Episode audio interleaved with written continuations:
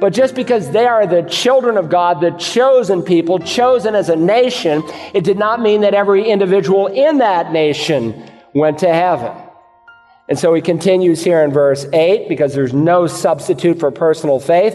It is not the children of the flesh who are children of God, but the children of the promise are regarded as descendants. Hello and welcome to Search the Scriptures, the Bible teaching ministry of Doctor Carl Broggi, Senior Pastor of Community Bible Church of Beaufort, South Carolina. We're in a difficult passage from Romans chapter nine, in which the Apostle Paul makes an argument for the Jewish nation being God's chosen nation. But some of the terminology that the Bible uses when it expresses God's preference for the Israelites can be confusing, particularly when using the words love and hate. Let's go ahead and join Pastor Carl now as he deals with the subject of sovereign election in a message entitled, Chosen from the Womb. Take the Word of God, would you, this morning and turn to the book of Romans chapter nine. Romans chapter nine. If you're joining us for the first time, we've been working our way chapter by chapter and verse by verse through this wonderful letter. And right now we're in one of the most controversial chapters in all of the Bible. It is certainly one of the most volatile in one of the most explosive topics in all of the Bible, the doctrine of sovereign election. And in one word, Romans nine can be summarized with the word elect or sovereign, for God sovereignly elects the people of Israel. Now, in the paragraph that is before us today, some of the words seem rather shocking. Jacob I loved, but Esau I hated. But if they are rightly understood and contextually understood, they can be incredibly reassuring. And so in this chapter of Scripture, Paul is giving us three illustrations of the sovereignty of God. First, in the supernatural conception of Isaac and God's choice of him. Second, in the sovereign election of Jacob over Esau. And third, we'll look at it next time, Lord willing, the judicial hardening of Pharaoh. So last time we dealt with Isaac. Today we're going to deal with Jacob and Esau, and next time with Pharaoh. As you can see, the title of this morning's message there in your note-taking outline is Chosen from the Womb. And so we are trying to ask and answer the question, when the Bible speaks of the fact that Jacob was chosen from the womb, does that mean that God predestinates some to go to heaven and others to go to hell? Now, to get a running start into our passage, let's begin in verse one of chapter nine. Follow along. I'm reading from the New American Standard. With a broken heart, the apostle says, I am telling the truth in Christ. I am not lying. My conscience testifies with me in the Holy Spirit that I have great sorrow and unceasing grief in my heart. For I could wish that I myself were accursed, separated from Christ for the sake of my brethren, my kinsmen according to the flesh, who are Israelites, to whom belongs the adoption as sons and the glory and the covenants, and the giving of the law, and the temple service, and the promises, whose are the fathers, and from whom is the Christ according to the flesh, who is over all, God blessed forever. Amen. But it is not as though the word of God has failed, for they are not all Israel who are descended from Israel, nor are they all children because they are Abraham's descendants, but through Isaac your descendants will be named. That is, it is not the children of the flesh who are children of God, but ch- the children of the promise are regarded as descendants. For this is the word of promise. At this time I will come, and Sarah shall have a son. And not only this, but there was Rebekah also, when she had conceived twins by one man, our father Isaac. For though the twins were not yet born and had not done anything good or bad, so that God's purpose, according to his choice, would stand, not because of works, but because of him who calls, it was said to her, the older will serve the younger, just as it is written, Jacob I love, but Esau I hated. Now, the doctrine of sovereign election is often misunderstood and misapplied by both Christian and non-Christian alike. But we need to let the Word of God speak for itself. I believe in preaching the Bible. I don't believe I should mess up the Word of God or try to explain away the Word of God. I try to tell it just like it is and leave it how I found it. And that's what we are to do. We are to let Scripture renew our minds. And some of us this morning, we need to bring our thinking in calibration with the Bible because it's out of sync. And as we study this passage on election, you discover that you have some preconceived notions that are wrong, then throw them away. If I can share a brief word of testimony, when I was a new Christian, I was won through a non-Calvinistic organization, but the first church I was a part of was a very Calvinistic church. I didn't know any better, but I was thankful they had the gospel and they opened the Bible, and I was taught five points of Calvinism, and it seemed rather logical. But as I began to grow up in Christ, I began to see that while some things may be logical, they are not always biblical. John Calvin wrote a five-volume series. You usually buy it in two volumes. It's called The Institutes. I have owned, I have owned it for twenty-five years. I've read it cover to cover. And in it, he espouses his doctrine of sovereign election. John Calvin was a Christian two years when he wrote that work. Now, I know very few believers who've been saved two years who have all their ducks in a row. In fact, they may have the gospel, of course they do, to be a true Christian. But there's a lot of things they still need to sort out. And so I want us to sort out this thing of sovereign election here in Romans nine through eleven. As I mentioned to you before, some view nine through eleven almost as an interruption in Paul's exposition of salvation here in Romans. And that's the theme of Romans, salvation. It's the gospel, but it's not an interruption. Paul is answering a question, really, that some people would have at the end of chapter eight. If nothing can separate us from the love of God, which is in Christ Jesus our Lord, then why is it that it appears that God didn't really love Israel with an everlasting love like he said, because it appears that God has abandoned Israel? And Paul would say, no, he has not. It is not God who abandoned Israel. It is Israel who has abandoned God. And so in this section, it really is a further argument of how secure and how true God's promises are to his people, in spite of what they do with those promises and in spite of what they think about God.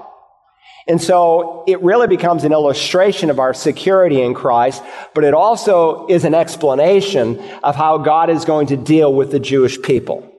Now, in Romans chapter nine, as you can see on this chart, we saw that the theme is Israel's past election.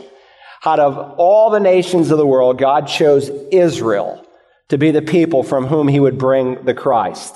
When you come into Romans chapter ten, it deals with Israel's current rejection. Why are they in unbelief? And it's because there are two pictures of Messiah in the Old Testament. One where he rules as a sovereign Lord, and the other is when he dies as a suffering servant. And if you are under the oppression of Rome, and if you've become self-righteous so that you don't think you really even need a Savior, then you will gravitate to the example of one who's a sovereign ruler. And Jesus didn't meet that need in their first coming, and so in their unbelief and in their self-righteousness, they rejected him. He came to his own, and his own received him not. And so to the leaders of Israel, he said, it is not those who are healthy who need a physician, but those who are sick. So over chapter nine, we have written the word election. Over cha- ten, we have the word rejection. Chapter eleven deals with restoration, of Israel's future restoration. That God is not done with the people of Israel. That salvation history happens through Israel. It was in Jerusalem that God had the death of his son take place right outside the city, and it's in the same city that Jesus is going to literally, physically come back to as his feet touch the Mount of Olives. All of history, all of salvation history is centered around this group of people known as Jews. Now let's zoom in on the immediate context.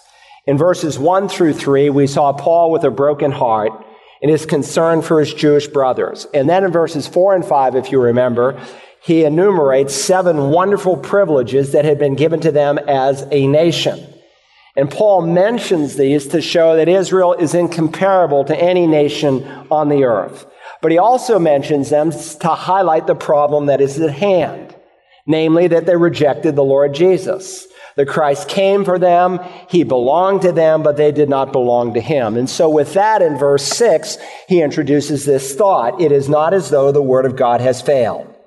God's promises that he made, these seven wonderful blessings and promises, has not failed. How do we know? Because, or for, they are not all Israel, who descended from Israel. And we saw that there was a play on words that Paul is using.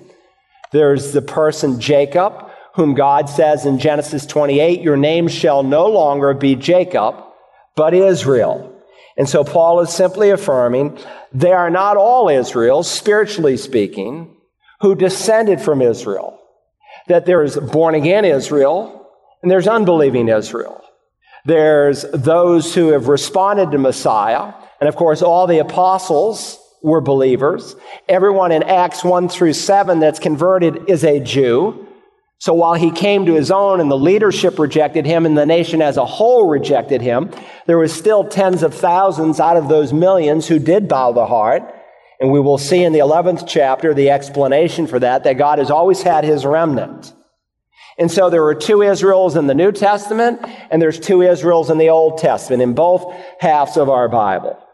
We will see, and we studied it already, but we'll see it again. Then in the Old Testament, God redeemed the people out of Egypt, but all that came out of Egypt by the blood of the Lamb were not automatically saved. And so we looked at earlier on in Numbers sixteen, the rebellion of Korah. And Korah in the New Testament, in the book of Jude, we are told is an apostate. This morning he is in hell. And yet he led this big revolution, and thousands of Jewish people followed him, and they were literally sucked up alive into Sheol. So they are not all Israel who descended from Israel, and the same is true today. There are Israelis all across the world, and some who are Jews for Jesus. They are born-again believers, but for the most part, they are not. So you could paraphrase verse six, not everyone is a true Jew just because he was born into a Jewish family. So very simply, they are not all Israel who are descended from Israel. That simply means that you can be a descendant of ethnic Israel without being a part of spiritual believing Israel. So you have this subset of nations out of the thousands of nations in the world. There's one nation called Israel, and within that circle, there's another circle that we might describe as true Israel or as believing Israel. So no, the promises of God has not failed because there were some who responded. And so to further illustrate the truth, he gives now two illustrations from their history. We looked at the first last week. We're going to look at the second.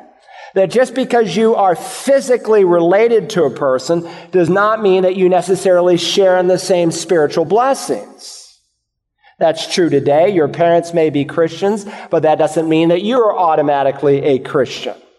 And so to highlight the fact that not all Israel are true Israel, he goes back, and not with salvation illustrations, but with illustrations that concern a covenant that God made with a man named Abraham.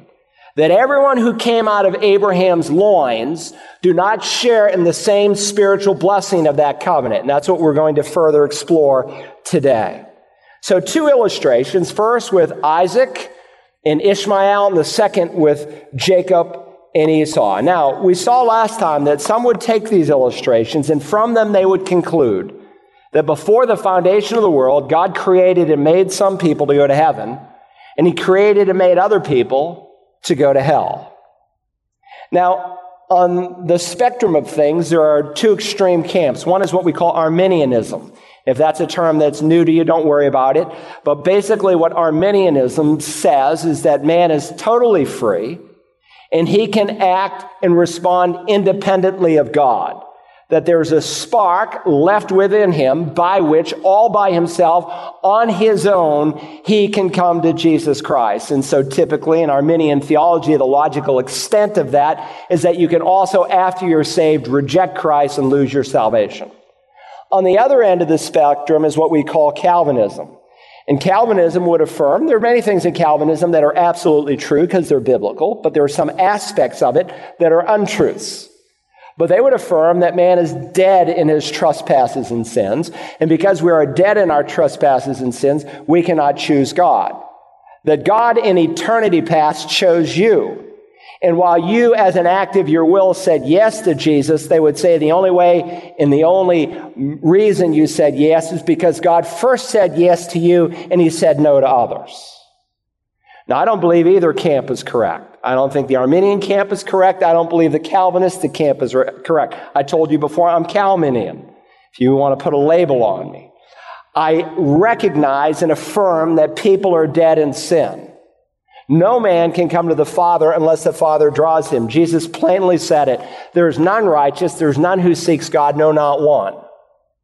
But unlike my Reformed friends who say you are regenerated before you believe, they say you're regenerated. I've talked to Reformed friends, oh, he's already born again. I said, what do you mean he's born again? He hasn't come to faith. He's already born again, but he's going to say yes. That's nonsense. You are not regenerated. You're not born again before you believe. You hear the message of truth, you believe it, and you're sealed with the Spirit.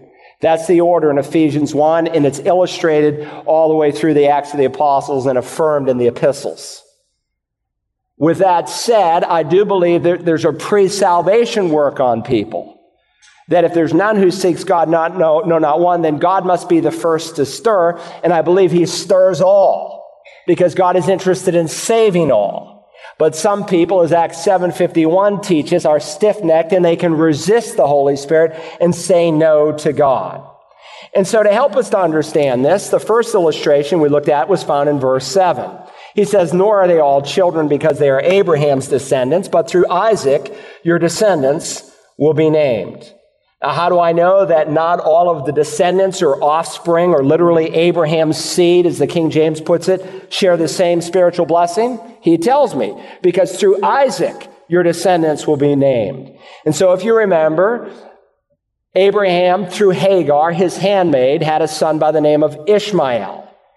And later on, when his body was long past the ability to uh, have a relation with his wife, and after Sarah's womb was long past her ability to have a baby, God rejuvenated both of them, and they had a baby by the name of Isaac.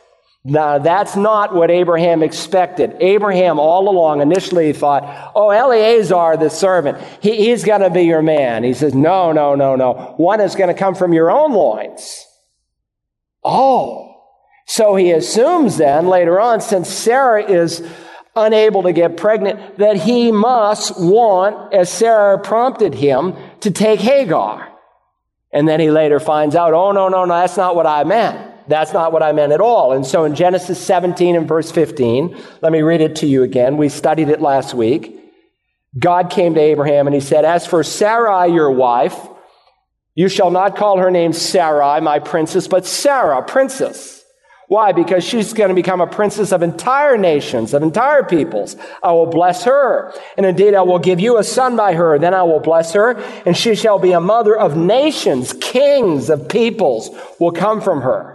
Then Abraham fell on his face and laughed and said in his heart, will a child be born or a man one hundred years old? And will Sarah, who is ninety years old, bear a child? And we saw when we studied this in Romans four that this was not the laugh of unbelief. That was Sarah's initial response. She laughed in her unbelief. But for Abraham, as Romans four gives us divine commentary on it, tells us that this man never wavered in faith, that this was a laugh of shock, of absolute amazement. And then if you remember, Abraham pleads with God, and he says, Abraham said to God, oh, that Ishmael might live before you. But God said, no. But Sarah, your wife, will bear you a son, and his name shall be named Isaac, from the Hebrew word that means to laugh. And I will establish my covenant with him for an everlasting covenant for his descendants after him. That's the plan that I have for you and Sarah, Abraham. But don't worry about Ishmael. I have a plan for him as well. And so we read in Genesis seventeen and verse twenty, as for Ishmael, I've heard you, which tells me that Abraham had been praying for Ishmael. All along, he thought Ishmael was going to be the one from whom God would bring Messiah, from whom, therefore, all the nations of the world would be blessed. But God had a different plan for Ishmael. As for Ishmael, I have heard you. Behold, I will bless him and make him fruitful and will multiply him exceedingly. And he shall become the father of twelve princes, and I will make him a great nation. But my covenant I will establish with Isaac, whom Sarah, and then this is the verse we see quoted today in Romans nine and verse ten, whom Sarah will bear to you at this season next year.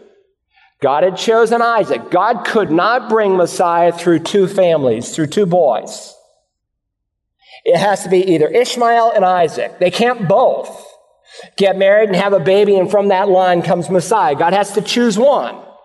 And so it's very clear, and this is what Paul is affirming in Romans nine and verse ten, that God chose the lineage that would come out of Isaac, that he would be the son of promise. That is God's sovereign decision. Now, that does not mean in God choosing Isaac to bring the Messiah that he hated Ishmael and that today Ishmael is in hell. Not at all. And Paul makes that clear. And Genesis makes it clear. In Genesis twenty-one and verse thirteen, we read this, "And of the son of the maid, I will make a nation also, because he is your descendant." And of course, if you know history, Ishmael had twelve sons, like Jacob had twelve. He has twelve sons that formed twelve Arab nations, and God exceedingly blessed the Arab nations, and they are some of the wealthiest people on the planet even to this day. At the end of Ishmael's life, we read and studied this verse from Genesis twenty-five. Let me read it again. "These are the years of the life of Ishmael, one hundred thirty-seven years, and he breathed his last and died and was gathered to his people."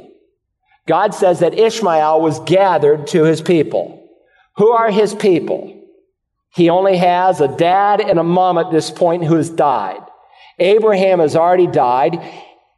Where did he go? To hell or heaven? He went to heaven. He went to literally Abraham's bosom, as the New Testament calls it, paradise. And today he's in the New Jerusalem. How about his mother, Hagar? Well, if you know Genesis, you know in Genesis sixteen that when she died, she died as a believer. So you're going to meet Hagar in heaven someday. So the only people that he has who has died is his dad and his mom, and they're both, in New Testament terminology, home with the Lord. In fact, if you look at the phrase, gathered, gathered with his people, it's only used seven times in all of the Bible, in every time of a believer. It's used in Genesis twenty-five and verse eight when Abraham dies. It's used in the verse that we just read of Ishmael in Genesis twenty-five. It's used of Isaac when he dies in Genesis thirty-five. Isaac, the type of Christ. It's used of Jacob in Genesis forty-nine. It's used of Aaron in Numbers twenty.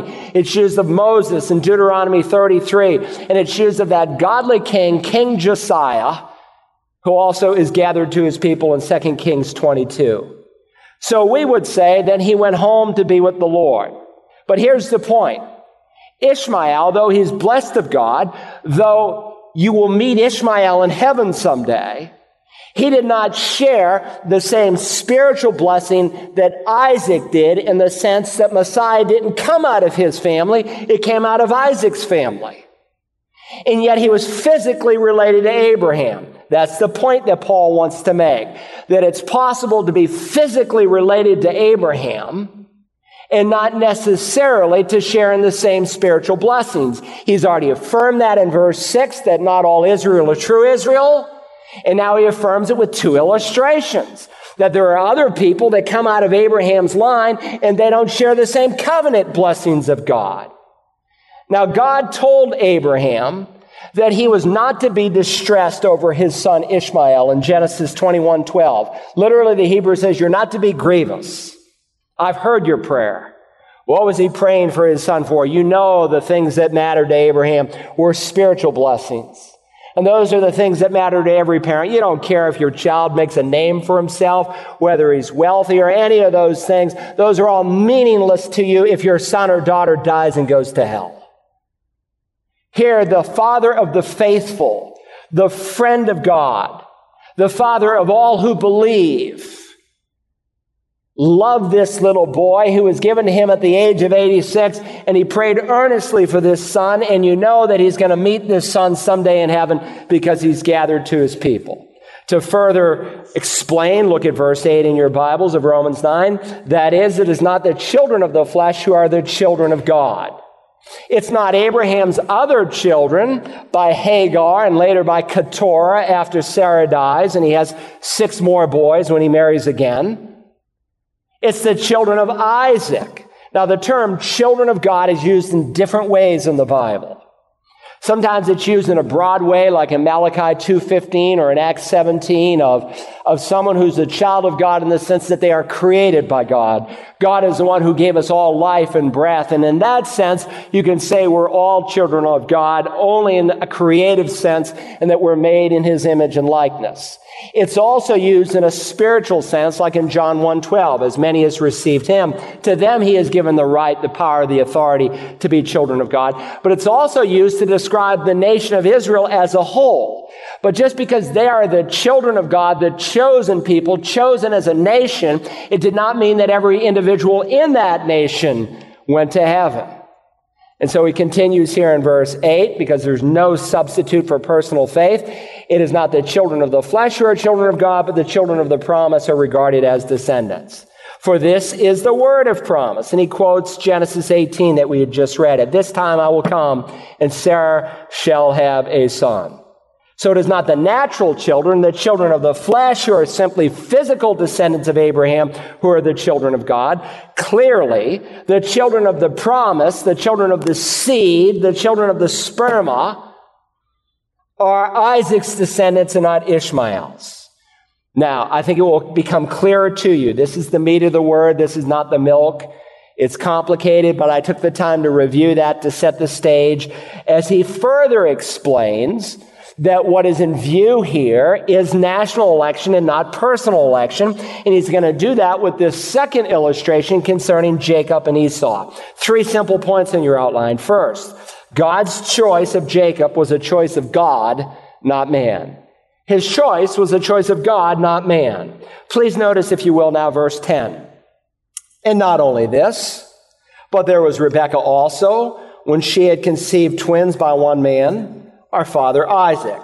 So the second illustration proves God's right to sovereignly choose one nation over another. And God's choice has absolutely nothing to do with man, and it has everything to do with himself. You see, someone could look at the first illustration with Isaac and Ishmael and say, well, we know why God chose Isaac. It's clear. Ishmael was not legitimate. He came through Hagar. No wonder God chose Isaac and not Ishmael. Well, Paul reminds us in the second illustration, no, it doesn't have anything to do with human merit or performance or anything. It has everything to do with God's sovereign choice. And so notice how this tenth verse begins. And not only this, that is, not only did Sarah receive a divine promise, but Rebekah also received a promise concerning her two sons, Jacob and Esau. There has been much confusion around Ishmael, and although he was not the son of promise, God still loved him and sent his son to die for him. If you'd like to hear this message again in its entirety, use the Search the Scriptures app for smartphones and tablets, or visit us online at search the scriptures dot org. You can also order a C D or D V D by calling eight seven seven, seven eight seven, seven four seven eight and request program R O M forty-six. Tomorrow we'll continue to look at Doctor Broggi's message as he looks at Ishmael's half-brother Isaac. Join us then as we search the Scriptures.